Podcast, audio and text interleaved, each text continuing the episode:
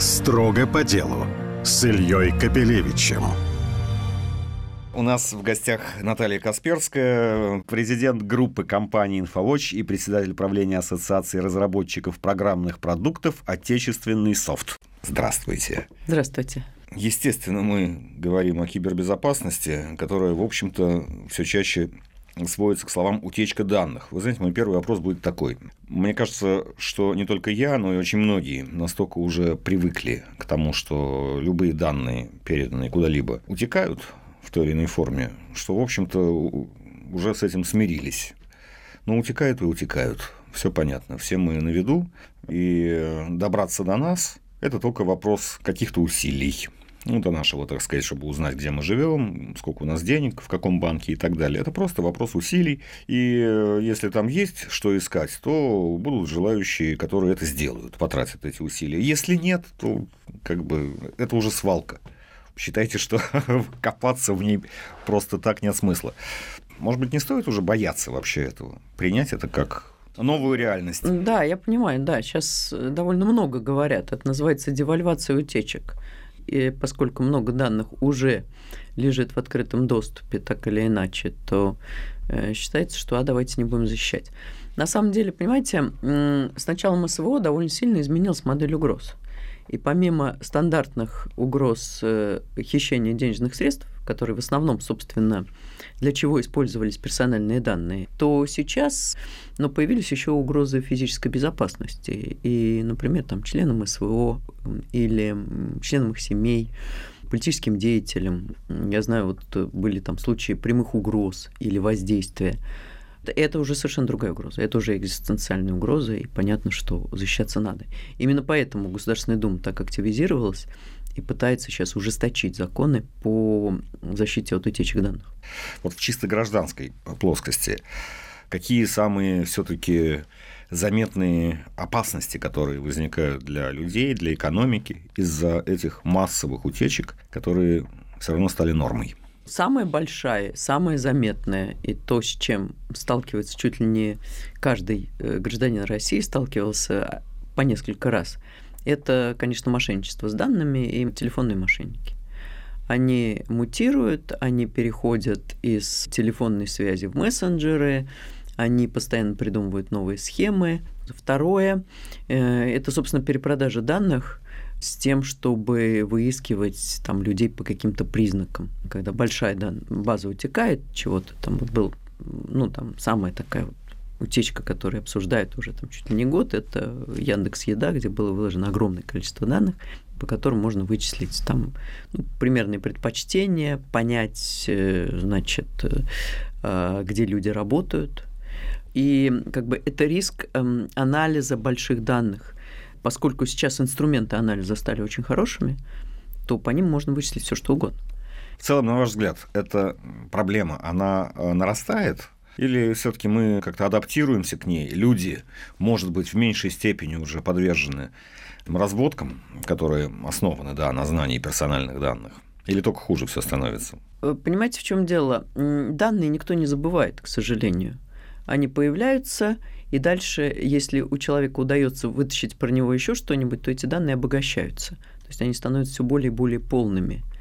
И в этой связи, конечно, для конкретной личности риск возрастает, потому что можно эти данные как-то использовать против него.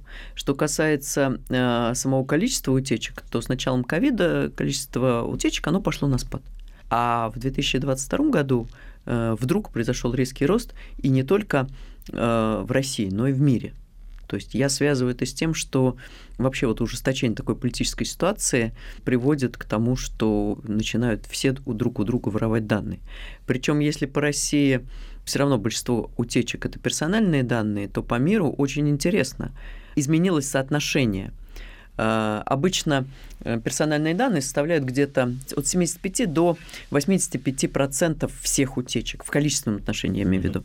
В прошлом году это было 56% по миру всего, глобально. А все остальное... Куда пошла? Да, куда пошла? Значит, коммерческая тайна, секреты, ноу-хау и так далее. То есть, грубо говоря, все стали друг у друга воровать информацию.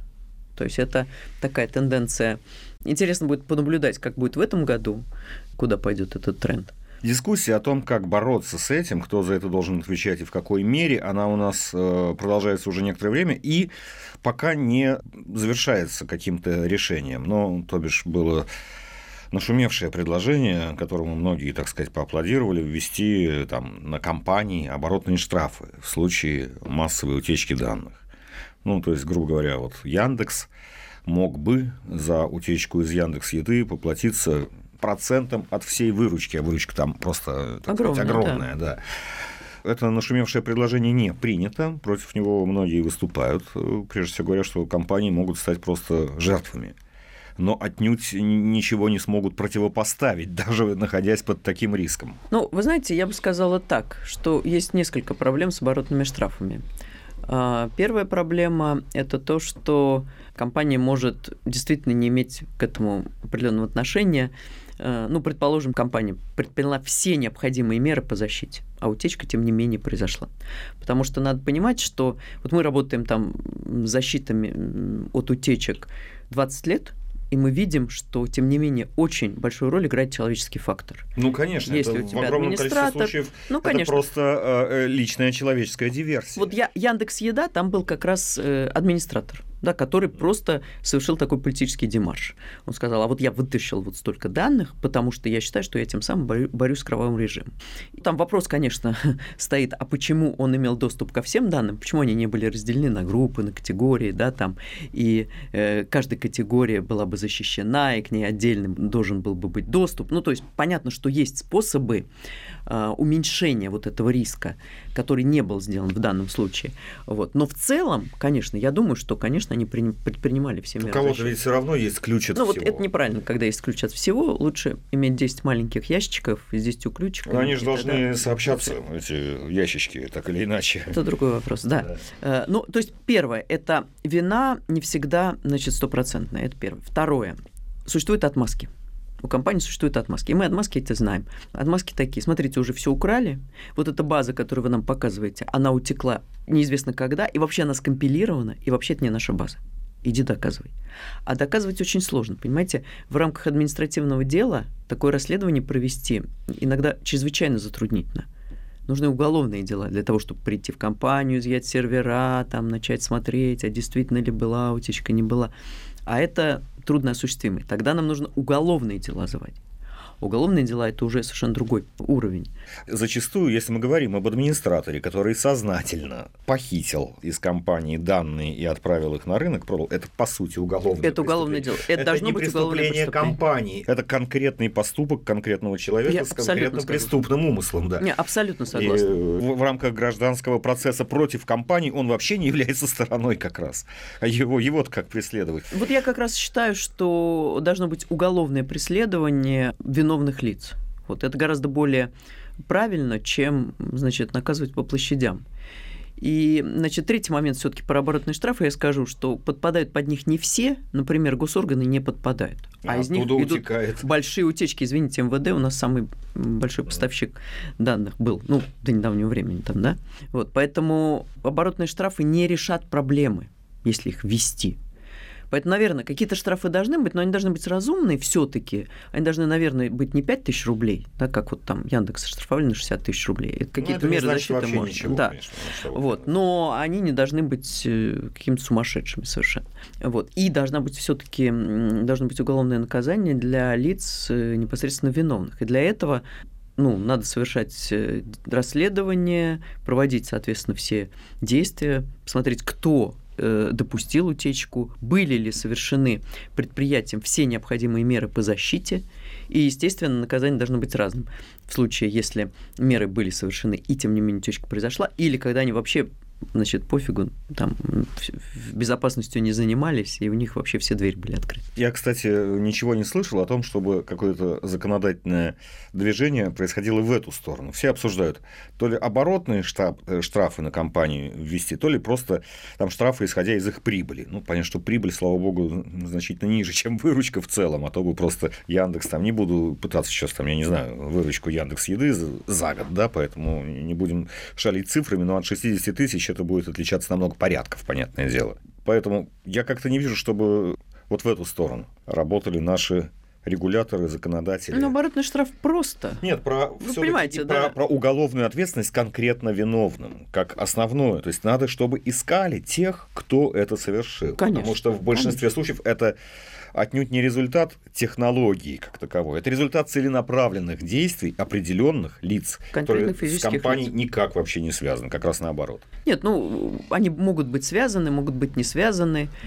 Мы, кстати, наблюдаем, знаете, сращивание внешних и внутренних утечек. Мы раньше считали процент внутренних, то есть то, что произошло изнутри, и внешних, то, что было осуществлено внешними хакерами. И это, кстати, тоже одна из отмазок компании. Вот нас взломали, а что же мы будем делать, бедные несчастные.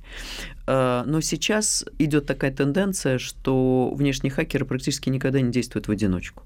Они обязательно находят какого-то инсайдера, который помогает им ориентироваться внутри инфраструктуры конкретной корпорации и находить болевые точки. Я еще раз спрошу, вы знаете ли что-либо о том, чтобы такого рода изменения в законы были внесены, в том числе в уголовные, а не в... Нет, это обсуждается, но как-то вот мне кажется, что это недостаточно, что ли, находит отклика у наших законодателей, хотя мне бы казалось, что это было бы более логично.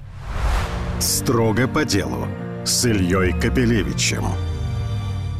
Практика наших правоохранительных органов, можно ли ее назвать успешной в розыске, ну, соответственно, привлечении к ответственности конкретных виновных лиц в утечках данных? Или как бы мы это делаем вид, что просто виноват Яндекс, и все?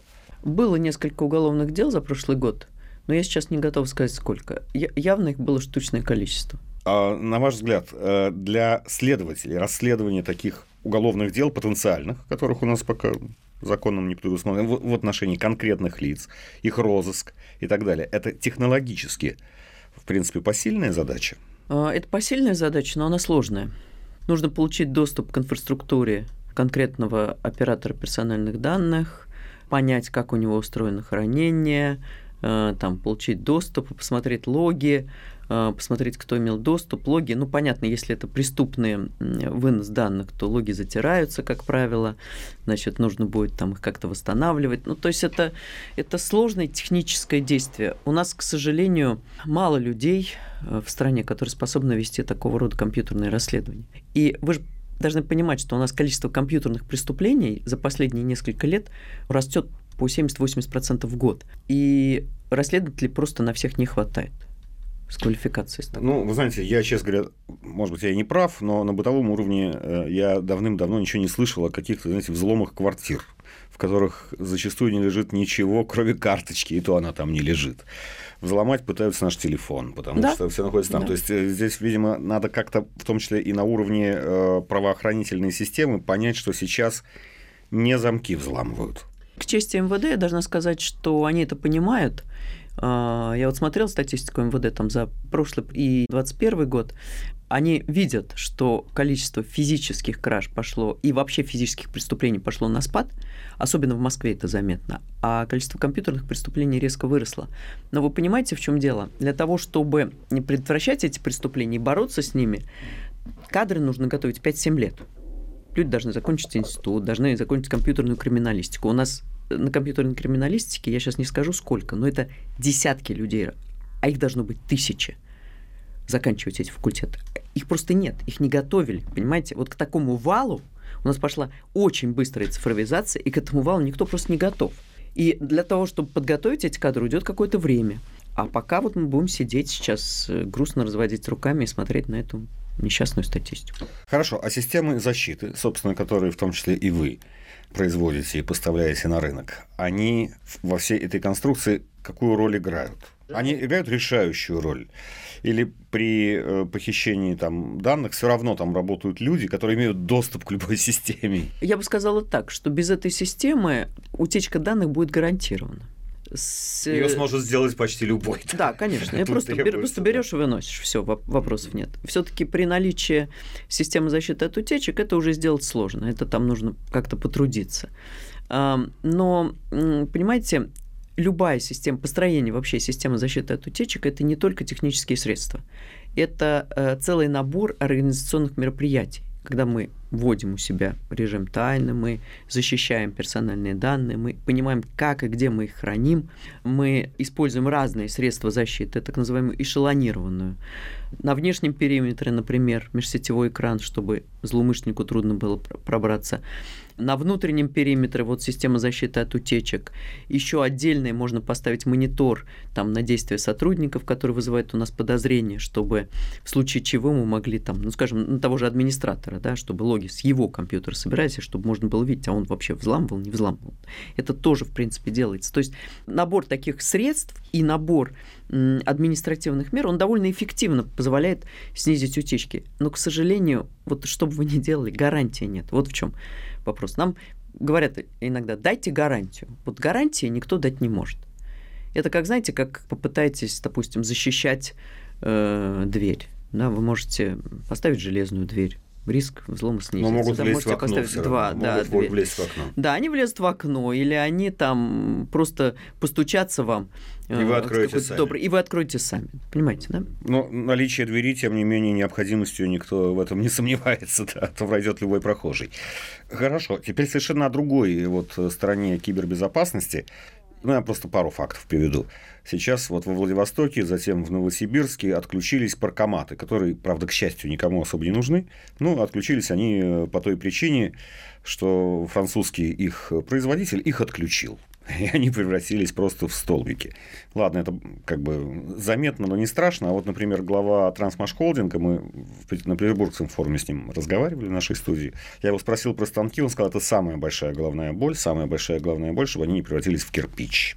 Именно по этой причине, потому что это станки с числовым программным управлением, и более того, которые управляются из облака. И это облако, как мы понимаем, не наше. Вот. Но не вдаваясь в подробности, он сказал, что целое подразделение у них работает, чтобы отделить станки от облака. Это, конечно, их будущее, этих станков и использование этих оборудований сильно ограничивает, но, по крайней мере, защищает от просто остановки.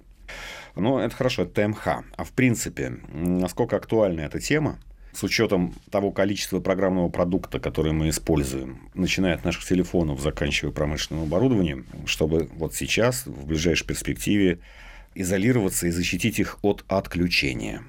Каков спрос на такого рода работу у нас? Ну, вы знаете, отключение – это вообще больная тема, потому что последние годы информационные технологии развивались исключительно в сторону привязки пользователя, все больше и больше привязки к пользователю, к производителю.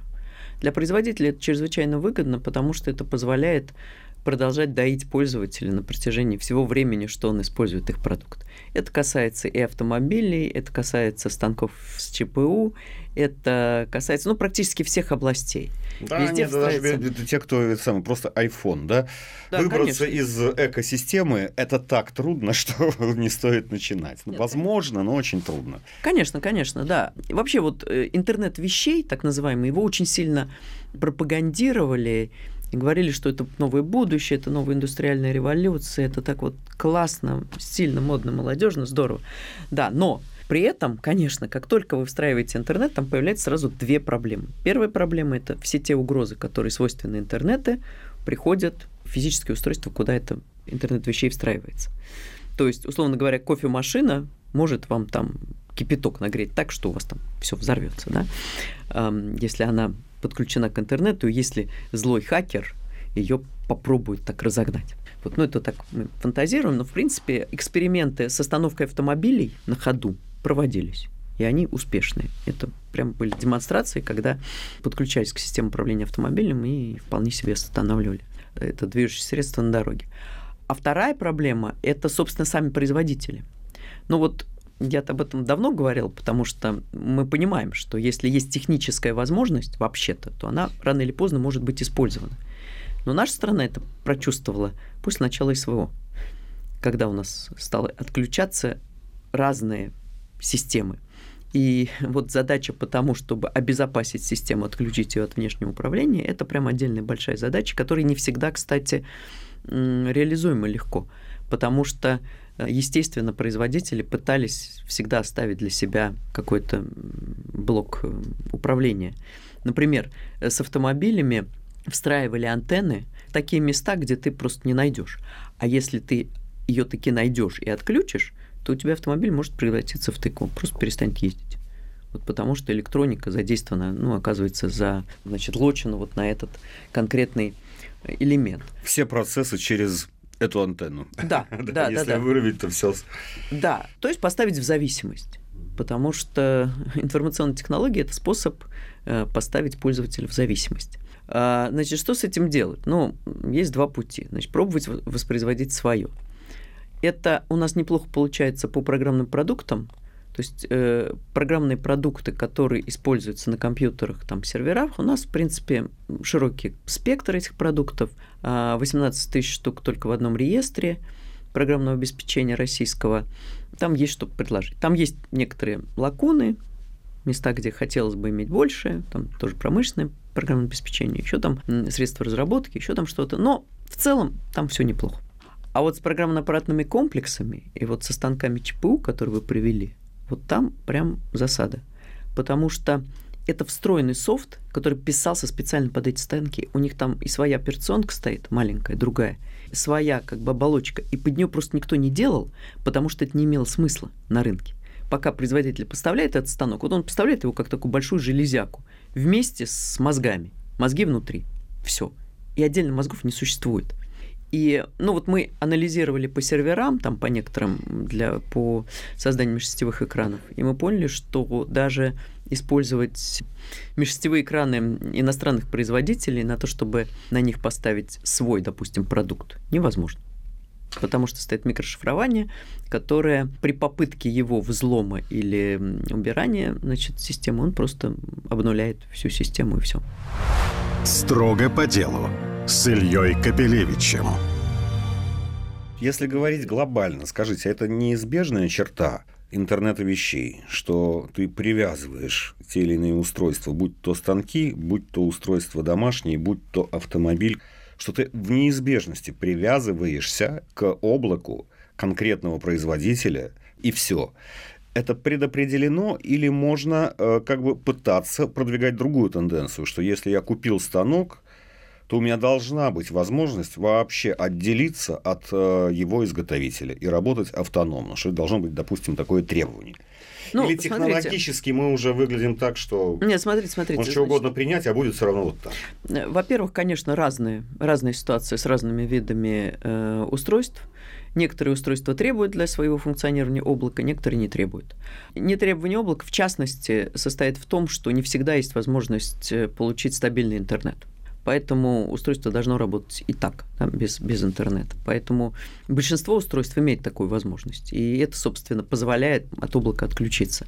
Но производители очень сильно давили в эту сторону. Они рекламировали эти возможности. Мы не осознавали, облака, что это пожизненная зависимость может быть. Да, помните, как облака рекламировали. Приходите в облако, облачный сервис. Это так удобно, это выгодно. Это очень выгодно. На это все давили. Удобство, выгода, вот это вот все. Когда вам говорят про удобство и выгоду, у меня, как у человека, 25 лет работающего в области информационной безопасности, сразу возникает такое отторжение. Думаешь, что-то мне хотят втюхать, что-то там нехорошо. И когда начинаешь разбираться, да, действительно, понятно, что нехорошо. Когда эти облака начали отключать, те, кто вообще на облачных сервисах сидел, например, строили, я знаю, завод один, который, клиент наш, большую свою систему, огромную, построил на оракловом облаке. И, естественно, в марте у них все отключается. И все деньги, во-первых, которые они потратили, они просто пропали. У них просто исчезла система, все. И все данные, которые там были. Они обращаются к производителю, а производитель говорит, против вас санкции, что же мы можем сделать? Мы бы с радостью, понимаете, да, но против вас санкций мы ничего не можем сделать.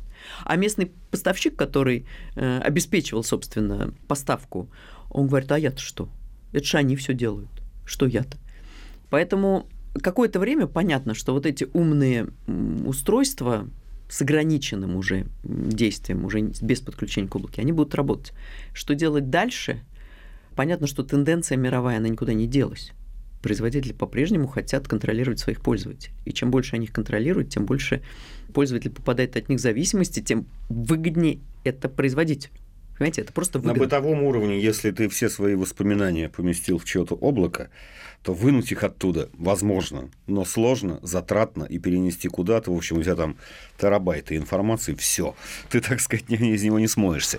Но на самом деле вот не только ведь, наверное, мы в такой обостренной форме, в очень острой форме, столкнулись вот с этой стороной цифровизации. Но, как мы видим, все-таки это и во всем мире за этим, во-первых, смотрят, во-вторых, тоже прикидывают. В принципе, возможен ли какой-то обратный тренд, когда будут требовать от производителей предусмотреть какие-то протоколы, которые обеспечат возможность потребителя, клиента уйти?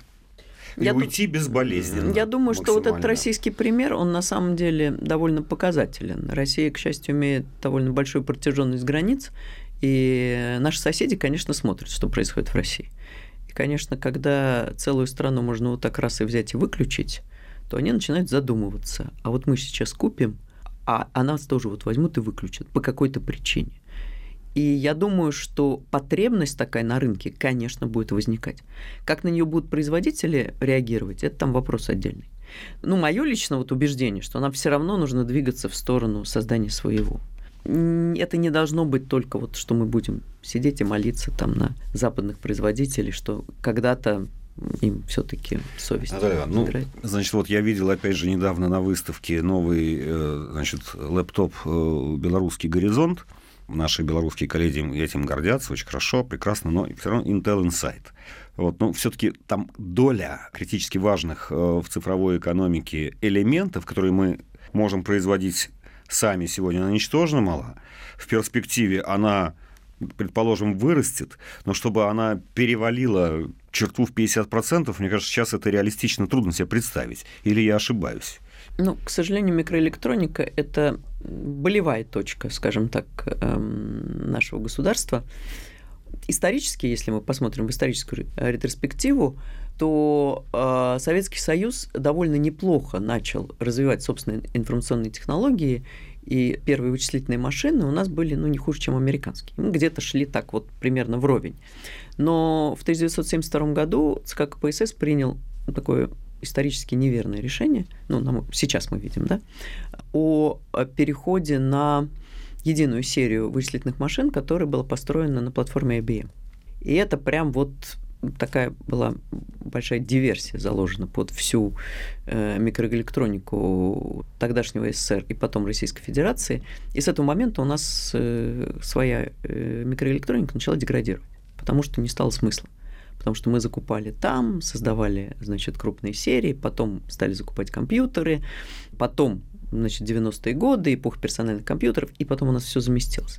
А надо понимать, что создание электроники – это очень сложный, очень дорогой процесс, который требует огромных инвестиций. Он вообще везде глобализованный. И главное... США тоже все не производит. Все не производит, но США... Литографические машины пока производят только Голландия. Только одна страна. Вообще Голландия. Да. Это есть такая проблема. Но для того, чтобы у тебя была электроника в стране, у тебя должен быть полный цикл. То есть у тебя должны быть специалисты, которые в этом разбираются, институты, которые их готовят, научные институты, которые готовят научную базу, куда идут специалисты тоже, компании, которые это производят. Понимаете, целая экосистема. Вот у нас экосистемы нет. Ее строить долго. У нас есть процессоры. Вы когда говорите, что у нас нет процессоров, это неправда. У нас есть процессоры. И на самом деле... Они гипотетически есть. Процессоры... Нет, неверно. В белорусский лэптоп, он с Intel Insight все равно. Нет, подождите. Не знаю, куда они его берут. Есть процессоры для специальных применений и есть процессоры для массового применения, для нашего с вами домашнего пользователя. Для домашнего пользования, если вы хотите в смартфон воткнуть 6 нанометров, то, извините, это не к нам, да? А если там что-нибудь, где-то станок какой-нибудь, трактор условно работает. На трактор есть у нас процессоры. Они работают. Почему? У нас десятками тысяч производится. Сейчас производят еще больше. Сейчас объем растет. Но текущее производство, конечно, позволяет делать, во-первых, не миллионами штук, а во-вторых, только для специальных применений. И второй, конечно, вы правильно заметили про литографические машины. Я к тому, что ни в одной стране нет полного цикла. Китай сейчас пытается у себя сделать. И я думаю, что здесь нам нужно строить альянсы. Конечно, в одиночку одной стране очень трудно вытащить. Даже такой стране мощной, как Китай, очень трудно вытащить. Но с какими-то альянсами, вместе, допустим, БРИКС, например, это вполне себе выглядит реалистично. Спасибо. На этом прогнозе остановимся. Мне кажется, мы больше говорили пока о вызовах, нежели чем о их решениях. Но такова участь жизни в быстро меняющемся и развивающемся технологическом мире. Наталья Касперская, президент группы компании InfoWatch и председатель правления Ассоциации разработчиков программных продуктов «Отечественный софт». Спасибо. Спасибо. Строго по делу на Business FM.